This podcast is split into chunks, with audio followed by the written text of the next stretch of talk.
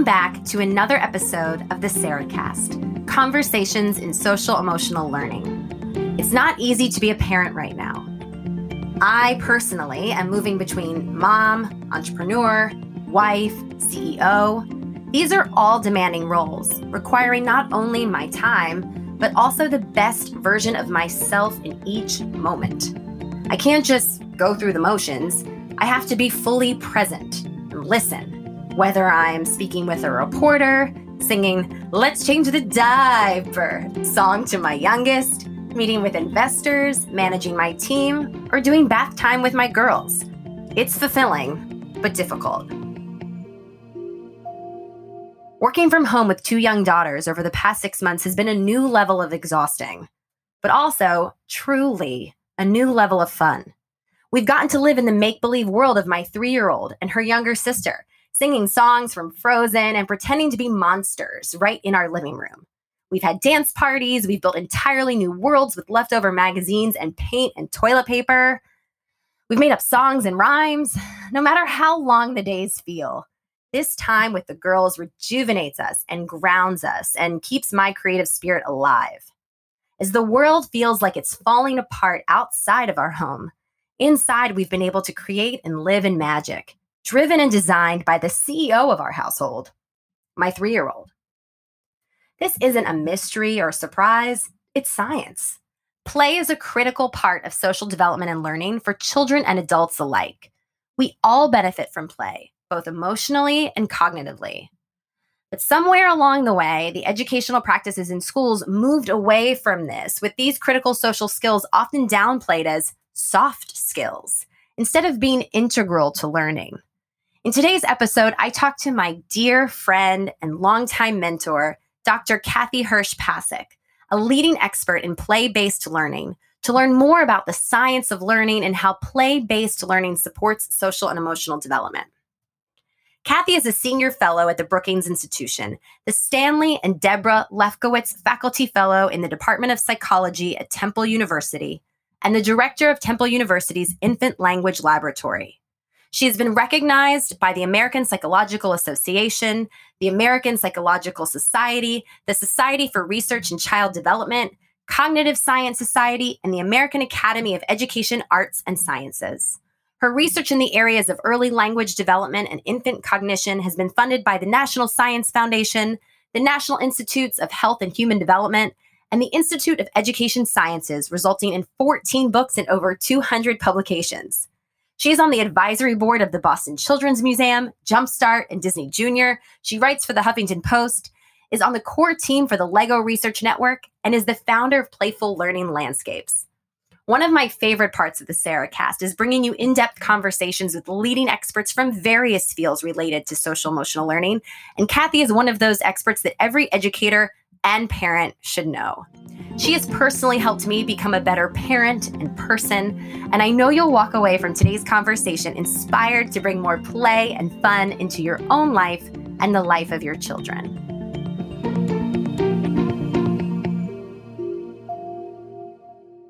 Today, I am joined by child language and early learning expert and longtime friend, mentor, and advisor, Dr. Kathy Hirsh Pasek.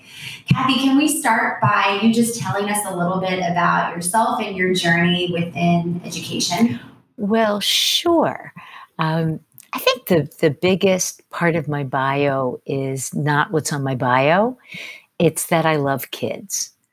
And mm-hmm. I think I've loved kids since I'm, oh gosh, three or four, my mother said, when I loved little people, people littler than I.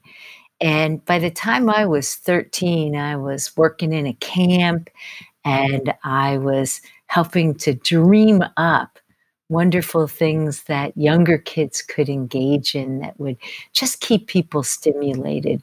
So I was just a person who loved children. I fell in love with psychology and education when I went to the University of Pittsburgh and music, by the way.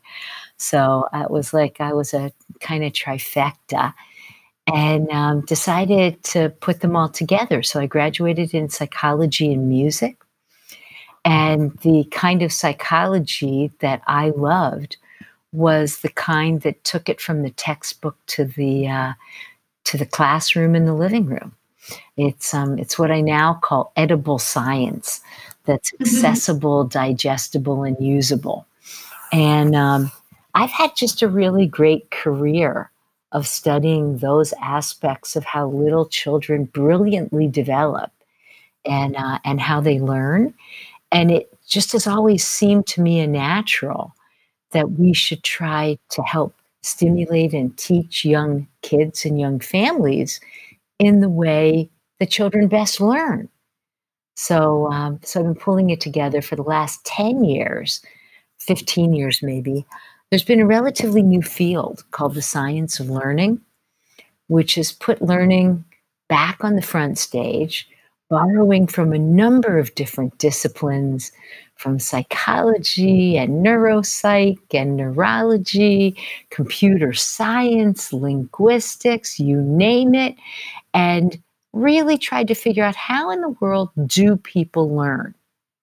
And now it's such an exciting place to be because we are discovering not only how the brain works, but how we can best use what we know about children learning to keep the fire in their eyes burning. So that's kind of my personal journey. And raising three kids didn't didn't hurt either. You know, it teaches you what psychology is really about. That's right. An opportunity to put into practice and apply all of your research. That's right. That's right. Or to have them change the theories, which is really what happened. Mhm.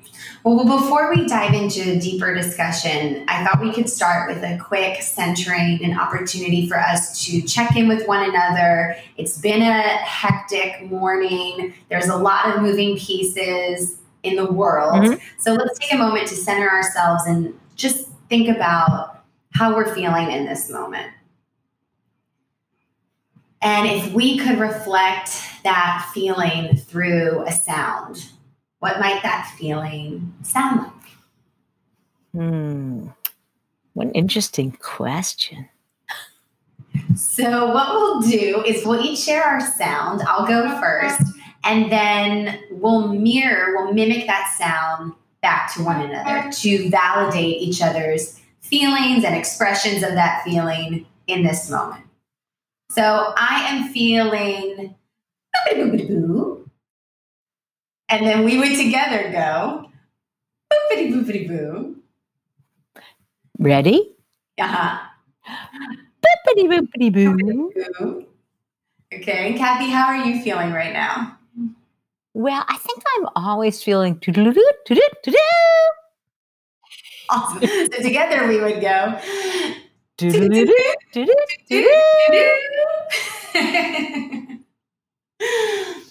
toodaloo, toodoo, toodoo. awesome. So do you want to expand it at all on your sound, how you're feeling right now?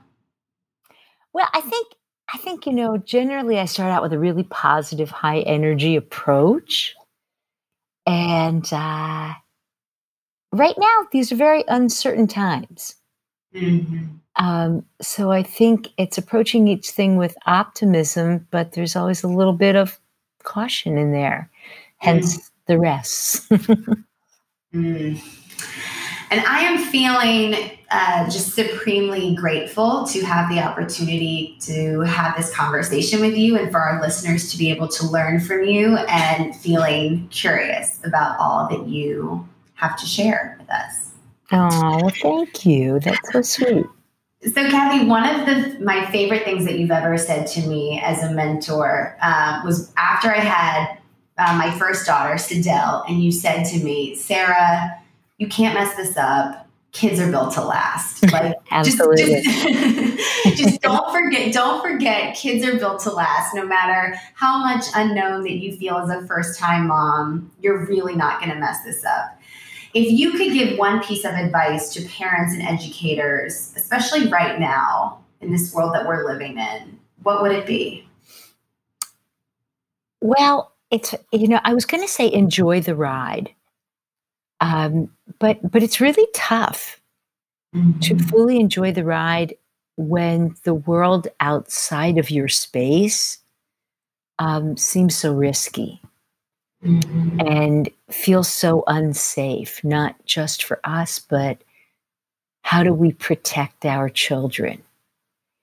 And I think to remember that whatever enclave we build, whatever cocoon, whatever pod, that's the safety net. And then our job, well, we often think of it as parents, we think our job is to be CEO and, you know, complete director of everything. but our, our children come with a whole lot of wonderful stuff built in. And that if if we can be as good at observing and joining in as opposed to directing, um, then we're going to recognize the special treasures, treasures that our children give to us. Mm. Mm. So, what might that look like? Do you have an example of um, how we might do that as parents or as educators? Yeah, I, I do. And I, I think, especially in the time of COVID, um, let's just take the standard, you know, household of somebody who was at home um, and trying to get work done. mm-hmm. And the kid's got a little Zoom schedule going on here. And they don't really want to be on the Zoom. I mean, some do, but when they do, it's for like 10 minutes as opposed to for longer periods of time. Um, elementary kids, a little bit longer, but it's hard. It was hard on the teacher. This was hard on the parents. And it was really hard on these students, on our children. Um, and then what was to happen for the rest of the day, you know, when they weren't connected to the computer. They were bored, it became mundane. So I think part of it is to recognize uh, a very cliched line now that we are really all in this together, mm-hmm. and and that um, we can follow our children's interest, and sometimes they're in funky places. Uh, my granddaughter, who's five, actually loves to watch these films from Alaska with my husband. I swear to God, they get on the computer together and they watch the bears in Alaska catching the salmon because it's the salmon run. Mm. You know, and they can watch this forever and they comment on which bear climbed which falls. So sometimes you wouldn't believe what would be of interest. Some kids are more musical. Some kids want to know how movies made. And if we follow follow in a little bit mm-hmm. as opposed to always leading, we discover not only that we're interested in new things, but who our children really are. And that actually is the basis too for some of the play therapy and the art therapy that's out there. Mm-hmm. You know, it's to give our kids expression. I mean, when's the last time a child just sat down and drew whatever they wanted to draw? Right. I mean, the family portrait probably isn't going to look like your family at all. Right. But who cares? Yeah. So, what do you think some are some things that parents are likely already doing that they may be able to adjust to more intentionally transform their play into a learning opportunity or to bring play more into the forefront of the home? Well, I think I think parents are doing a lot right. I mean, as I was fond of saying during this whole COVID experience, um, you know, if your kids are eating and they're sleeping and you're keeping the household going and calm and they have activities that you've thought of or not thought of because they just happened you got so many Amazon boxes that you decided to build a fort. You know, um, yeah. you're kind of do, you're kind of doing it. You're kind of doing mm-hmm. okay. Mm-hmm. And and the important thing is that you don't really have to order stuff online to entertain. Um, certainly, at least young children. Mm-hmm. For, for older children, you know, you have to be a little bit more clever. You got to kind of invent the game or the obstacle course mm-hmm. or the challenge. Um, for younger kids, honestly, the boxes are good enough. Yeah. You know, and they make tunnels and they make forts. And well, I mean, just last week, uh, my eldest son, Josh, built a split level fort out of Amazon boxes. And the kids, they were entertained for days on that one because they could go to the different levels of the fort. They thought this was the coolest thing that ever happened to them. So I know your family and you have a very creative family, but what would you say to parents who maybe struggle with the idea of play and creativity and may feel like it doesn't come naturally to them? How should they begin? Where should they start to incorporate play in the lives of their themselves and their kids? Well, one is again to take your child's lead and and not be afraid of it because the truth is it's a release for you too. Play, Mhm. play is not just a release for every animal species on the planet and Mhm. children, but but for us too. I mean, and we kind of know that. Um, that's why I think we get into sports and we get into game nights and stuff like that, Mhm. even though we say we're not so creative. Oh, but yes, we are. We're more afraid of it than we are not creative. We're afraid of Mm. making up a song that's silly because we think we're going to look crazy. I mean, who cares? Why do you think we're afraid of it? Um, I think it's about self image. I think we all develop this self image and this self identity that doesn't allow us to be spontaneous or impulsive or doesn't go with whatever, you know, the self image is that we're supposed to have.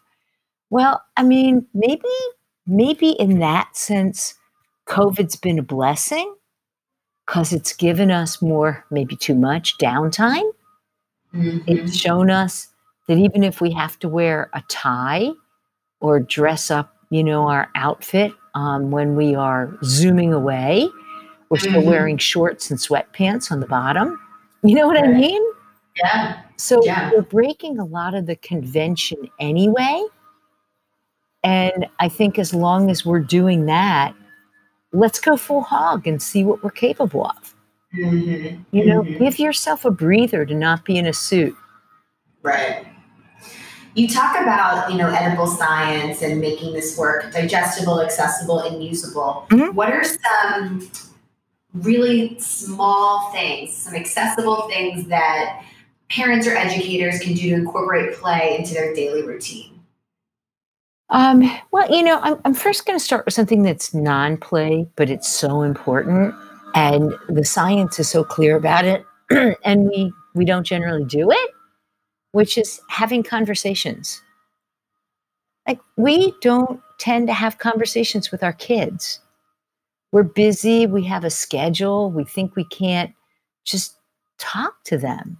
But Mhm. giving them the time of day, listening to what they have to say, is perhaps the most important thing that we can do, not only for their mental health, but for their um, cognitive and social development as well. Mhm. The other thing we can do is taking turn games. You know, for an older kid, it might be playing catch in the backyard. For a baby, it might be rolling a ball and Mhm. just seeing if the baby can roll the ball back. These are simple adjustments. Mhm. Um, lots of us are using things like paper towels right now. God knows who's going to run on toilet paper, right? Mhm. Well, what are you doing when you get get to the end of that roll? Uh-huh. There are telescopes there.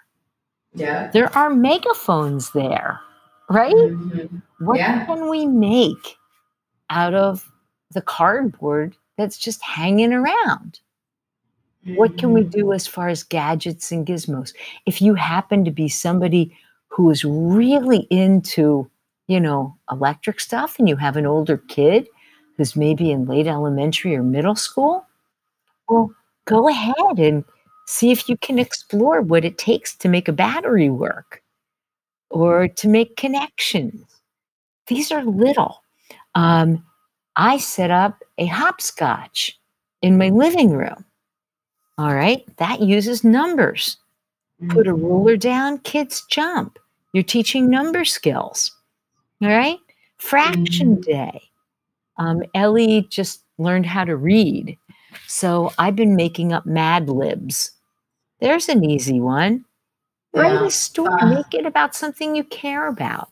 If you like cooking, there's a math lesson. Right, right. So, what does all of this play based learning do to develop social emotional learning skills?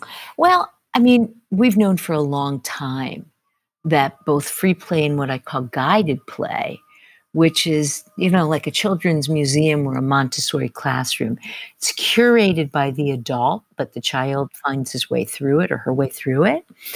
Um, we've known for a long time that social dominance, uh, learning to inhibit responses, comes from play when dogs are playing with each other, and we've seen it, you always find out who the dominant dog is, right? Because there's one that Mhm. learns to hold back its response. Same thing is true in monkeys. And guess what? Same thing is true in humans. Mhm. we learn who's going to take the lead, who isn't going to take the lead. How do I take turns? How do I get the swing from another kid on the playground without slugging them off it? You know? These are all skills that we have to learn. And later, those kids who have the social emotional skills that they learned in play and and learned how to negotiate and navigate, well, they're the ones we call bosses. Right? yeah, yeah. Yeah. So I mean, there's a whole there's a whole lot in play that teaches us um, what I call colla- you know collaboration, which is a, a, a, a cradle to career kind of skill. hmm And how have you seen that evolve over the years within the public school setting? Well, the public school setting, I, I have to give you just a little drosh on this one because it's actually an interesting story. You know, since 1975, there has been what we have affectionately called the achievement gap, real inequity. Now, it came in before 1975, to be sure. Sure. It's, it's just that we started certain national measures in 1975. And so, what it did, it was like putting it all under the microscope. It allowed us to see what we were doing to young children and, and to children in school. And, um, and so, you got a string. Uh, first, a, a very major publication called The Nation at Risk came out Mhm, mhm. um, and said that if we didn't get our educational system together, we were putting our entire nation at risk. And I think I think politically we have seen that, and we've seen some of that even around the world.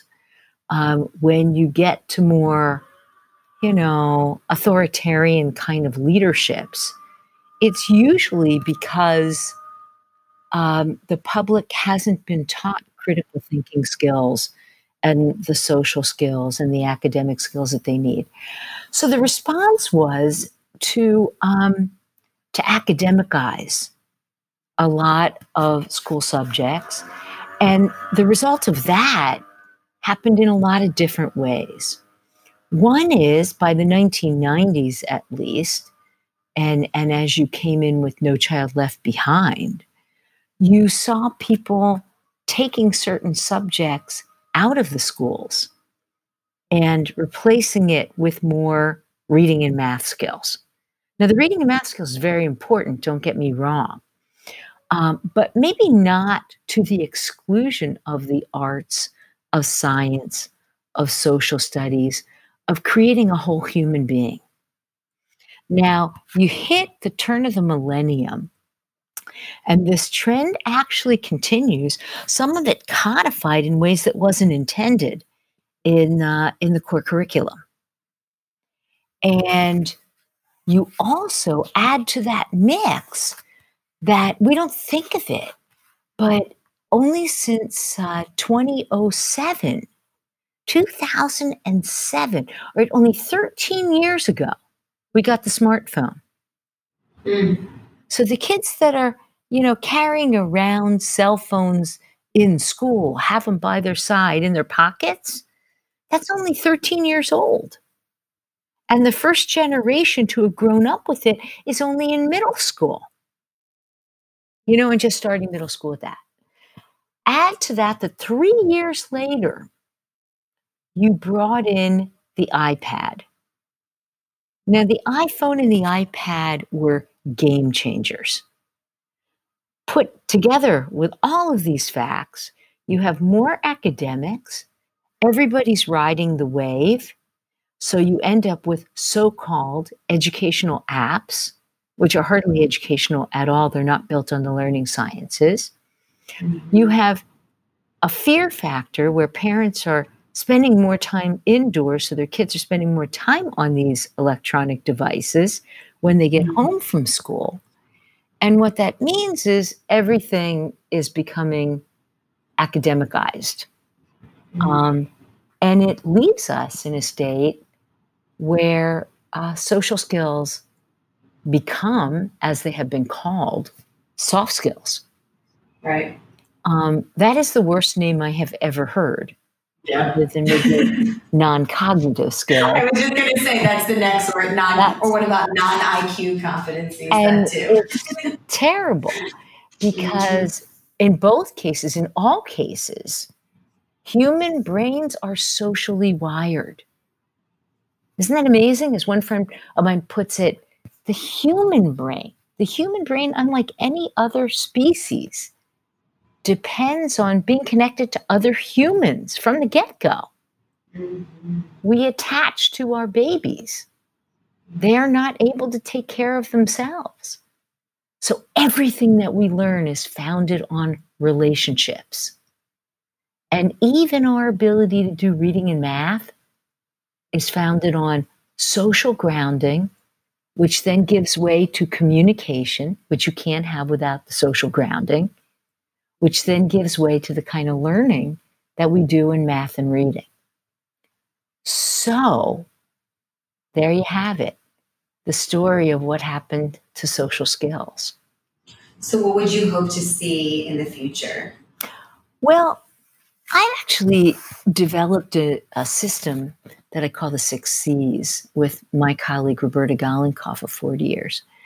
And um, and we came up with a new way of thinking about education so that you could see the model in all of its beauty and create a profile of where you're at and where your child is at and what's important. And grounding that whole system is what we call collaboration. It includes everything from building a community to being a caring human being to developing character to building human to human relationships. And that means, you know, connecting on the rhythms like you do in Move This World and knowing how to look in people's eyes and really getting serious about what it means to understand the humanness, the social mandate of what the human brain requires. Um, our second C beyond collaboration is communication which includes the language back and forth. Getting good language skills, reading skills, writing skills, communication writ large, even nonverbal. That leads us to the content, which is our middle C. But that includes not only the traditional topics, but also learning to learn skills, including attention and memory, and impulse control and planning. Again, things that we learn through social emotional development. Um, that moves to critical thinking, number four, which requires content, which moves to the next level, which is then creative innovation, that freedom to go beyond what you've learned, to generalize it, to use it, and the confidence to give it a try. All these are built in social emotional learning as well. And that's why when the scientists look at what's happening with what we sometimes call executive function skills or emotion regulation, again, things you learn in social emotional development, it accounts for a heck of a lot of your academic outcomes. Who would have ever guessed that? So we need a fuller picture of development, and the six C's helps us to give that. And it gives us, I think, a broadband way of evaluating our classrooms, ourselves, the opportunities we give our kids, and uh, and our curricula. So when when you talked about how parents can do some of those things mm-hmm. in really specific ways in their homes, what advice do you have for teachers who would like to incorporate the six C's and more play into their classroom? Are there any specific things that teachers could be doing? Yes, abs- you know, absolutely. And they're probably doing a lot of it already, but they can do more. Um, you know, we have and are developing an entire uh, training piece that we're using in the state of New Hampshire that is going toward playful learning um, classrooms. And we're developing several pieces through my work at the Brookings Institution that'll hopefully be out really soon. Um, and we're trying to infuse the classroom with these playful, engaged, experiential, active learning moments. So, what can teachers do? Um, I saw a classroom where the teacher wanted to teach about weather. And what they did to teach the science of weather is they got a cardboard box and gave it to one kid. And this is kindergarten classroom. And that kid was filming a little girl who was standing in front of a, a map of the United States when I went in. And another little boy who was sitting off to the side. And I said to them, What are you doing? And they said, Oh, we're, uh, we're forecasting. Catch the um, language here. Forecasting the weather. Did you know that there is a high pressure system coming over from California? And I'm like, Are you kidding? And we should expect that there will be precipitation on this day. Now, if you told me they were kindergarten vocabulary items, I'd be impressed. Mm-hmm. So think about a theme and think about how you can use that theme. And that theme can be anything you like. Want to teach math and you like knitting? Teach kids to knit. How many do you put in a row? How do you figure mm-hmm. out a mm-hmm. pattern? Patterns are the basis of learning mathematics. So all this becomes possible once we open our eyes to thematic based, play based learning. And I will tell you that I use play based learning in my college classrooms as well. Because when you get kids engaged and you have a theme, they learn it better and they never forget it. And the goal of learning is to really not just memorize, but to learn to have it stick and to be able to transfer it to new situations. Mm. So, as we embark on this next season of remote learning mm. and all of the Zoom fatigue and eye strain yeah, that comes with really. what suggestions do you have for parents and teachers? Um, I, I, would say um, what what good Zoom training is, is short bursts, not long hangouts. And I think we have to learn to be active. I think we have to learn to give recess. and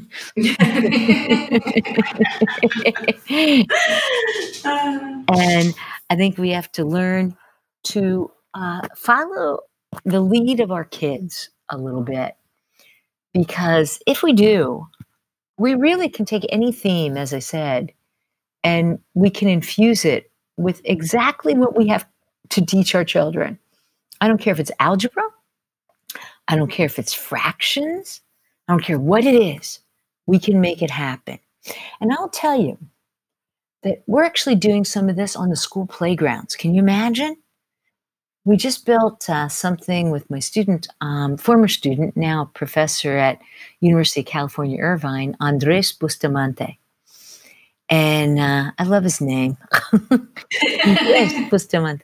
Anyway, uh, Andy decided to paint a basketball court. And instead of the uh, the three point area, it's now a one point area. And as you move in, you get a three quarter and a half and a quarter. And those teachers were killing themselves trying to teach fractions in middle school, at middle elementary to the students. And they were they were just coming up dry. And then Andy had two weeks of the children and four days each week in recess. And all of a sudden, the kids were doing fraction decimal conversion. Now, you tell me, you know, uh, we invented a game we called Parkopolis. It's just like we put it in a museum and it can go into the streets and in the schoolyards. And by gosh, if you do stuff like that, you've created what we are calling a playful learning landscape. And in a playful learning landscape, our children are experiencing right out in public spaces what you can do to infuse an environment with learning opportunities. So I think the classroom is a great learning environment. So is the playground. And let's see what we can do to build theme based learning that people can get into. Mm. Well, during a time when there's a lot of fear of public spaces and playgrounds and, and, so much so much of our learning and interacting is happening over the screen. Yeah. You've talked a lot about the way kids watch screens and how they watch screens and, and how that matters. Can you expand on that? And how should parents and educators be thinking about screen time when we are spending so much time indoors? Um, well, for one, over the summer, we should be spending a lot of time outdoors. And for two, um, we can arrange our outdoors. I think we're learning how to do that now so that we can play a lot of the games that in fact you started with the sound game okay mm-hmm. and it can be done in distance so mm-hmm. why not have little circles and each of us stands in the circles five feet away mm-hmm. and then we have an echo game where i sing a song to you and you sing it back to me or you pass it to the next person i think they used to call that whisper down the lane mm-hmm. right why can't we mm-hmm. play simon says did you know that that builds executive function skills and it's been tested? Mm-hmm. Why can't we do clapping games? Did you know that clapping games are patterns and that builds later mathematical ability? Why can't we? Mm-hmm. And the answer is we can. And we can use some of our public spaces and our outdoor spaces to do all of these kinds of things. We just have to think about it. Mm-hmm. And we have to. That's- get our head out of that it must be like it was. Mm-hmm. You know, as I've always said, a bench doesn't have to be a bench. There can be really cool things like puzzles around a bench and maps at the floor of a bench, right? Mm-hmm. We can we can make in, in our Parkopolis game, we redesign dice. Who said dice has to be one to six and one to six? Yeah. Why can't it be fractions? You have been um, really helpful in guiding me as a parent thinking about what to do during this time of transition with preschools closing and not having that space for my oldest daughter and thinking about what's worse, you know, public health implications of socializing or social and developmental delays and academic delays. Right. Many parents are struggling with this decision how to keep their children safe and also provide opportunities for socialization during the pandemic. Right. How can young children safely play while maintaining physical safety and social distance? And what would you say to parents and educators who are trying to navigate these decisions? I think this is one of the hardest decisions that any parent has had to make. Um, I think this whole period has created parent heroes which is pretty much any parent who has children around. I, mean, I, I, honestly, I admire, I admire you guys so much. You cannot imagine. Um, and I'm trying to, I am try, you know, I try to imagine all the time. Oh my gosh, if I had my three boys here, like all the time, I, I, I think I'd go insane. But, but you know, it's also it's also one of the most amazing periods that any of us will ever spend. So, first, let me start with the blessing. The blessing is we're getting more times with our kids than we ever dreamed of. Mhm. Um, the Mm. blessing is that for the first time in our kids' lives, uh, certainly since the invention of the iPhone, um, our children have had to learn to deal with boredom and to be able to manage and come up with something to fill that space. And mm-hmm. I think the first thing we can do as parents is give them that space to do that. Trust them to fill it. You don't have to be the CEO. Let them do it. Now, of course, there are risks in that. So you may want to curate the space a little bit more, like stay in this room if they're really little, you know, or make sure you don't get into stuff you shouldn't get into. Uh, my eldest once decided to start life because he read something that, you know, that a lightning bolt into a lake or something might have been the beginning of life. And so I found him putting a plug into a sink, thinking Oh that that was a good idea. Um, but anyway, you know, we can do that. We have to, you know, create some some boundaries for sure. Mhm. Um, the second thing is uh, trust yourself. There's not a parent out there who doesn't have a story that's worth telling, who doesn't have an interest that's worth sharing. And that is like theme based learning. Just to be able to share that, just to be able to know. Mhm. Um, so let's use that to our advantage. And I, I think we can I think we can do that and then rope in the other stuff. Um, again, as I said, dice don't have to be one to six and one to six. There are many pathways to learning things. And um, some of our kids are going to love doing simultaneous equations. And some of our kids are going to think we're nuts because we like that. You know, but there are opportunities out there that seem to have worked and seem to be interesting, and, and we're going to have to help find them. Um, sometimes that'll be what's going on in the classroom. And you know what? Sometimes you just have to do it. You just have to get it done. Even in play, um, you know, you got to practice dribbling the ball if you're a basketball player. Mhm. You got to practice kicking into the goal if you're a forward in soccer, you know? These are muscles. These They're are muscles. we have to practice. So I'm not suggesting play as all fun and games. It's actually quite serious business. Um, if you have a learning goal, it's quite serious business. But it's like, um, for me, it's kind of like bowling with bumpers. You know, you want to increase the chances that the pins get down, but you don't want to roll the ball for them. Mm, And it will make the game much more enjoyable. That's a great visual. Thank you for that. Sure. Um, last, last two rapid fire questions. Yes.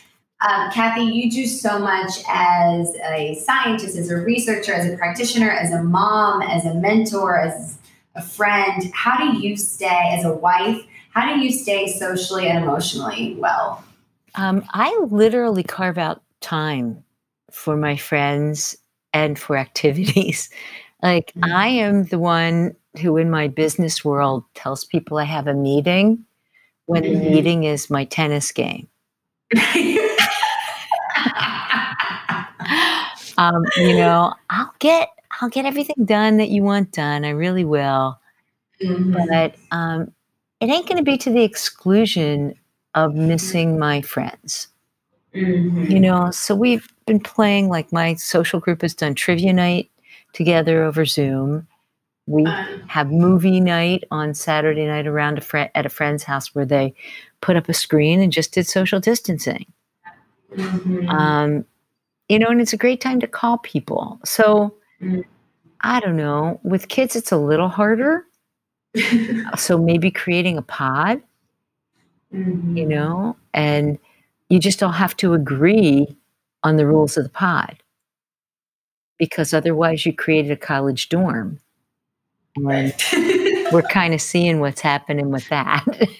That's right. That's right. Um, you uh, is there a book or resource? Obviously, you've written so much on these topics that you would recommend all educators or parents take a look at. Well, I, I mean, I've seen a lot of uptake with our book becoming brilliant. Mm-hmm. Um, people tend to to really love it, and it does outline the six C's. And um, as I say, we're writing a couple pieces for Brookings that I hope will be really widespread um, that can be helpful. For younger kids, also, Einstein Never Used Flashcards uh, mm-hmm. that we wrote gave, gives activities. Uh, if you have, um, you know, a, a, toddler, my friend Tovah Klein is like a genius at toddlers, and she wrote a really good book on that. Uh, if you have an adolescent, my friend uh, and colleague Larry Steinberg uh, wrote uh, a beautiful book called Age of Opportunity that helps you really um, see what we can do uh, to be the best parents we can be of adolescents. So, I mean, there are some really, really good resources out there. I don't know about your parents, but I was asked a couple times, you know, would I write the next little handout for whatever? And I keep imagining parents deluged by um, handouts of mm-hmm. activities. Mm-hmm. And frankly, some of that would drive me insane. So I don't know. I tended to like like there's a beautiful parenting series uh, at home that uh, Children's Museum of Manhattan put out, and you know sometimes we can watch it, sometimes we can do things together, and don't forget the power of boredom, because the people who know how to fill the time uh, they become the managers and bosses of the future who mm-hmm. then tell everybody else what they're supposed to do during the time. Mm-hmm. So think about what you want for your child, and if entrepreneurs in the list, then um, give them a, give them a chance to be the entrepreneur. Mm. Amazing. Thank you so much, Kathy. Let's close. I know we are out of time. Um, Let's just close with one deep breath, soaking in all of the fun and play, whether it's creating binoculars out of our toilet paper rolls or forts out of our Amazon boxes. Um, that we can apply in our homes, in our schools, through our screens, in our relationships. Let's just take one breath in as we um, soak in this idea of joy and play and intentionality as we cultivate social emotional skills. So breath in and breath out. Thank you so much, Kathy, for joining us. This was so much fun. Total pleasure. Anything for you.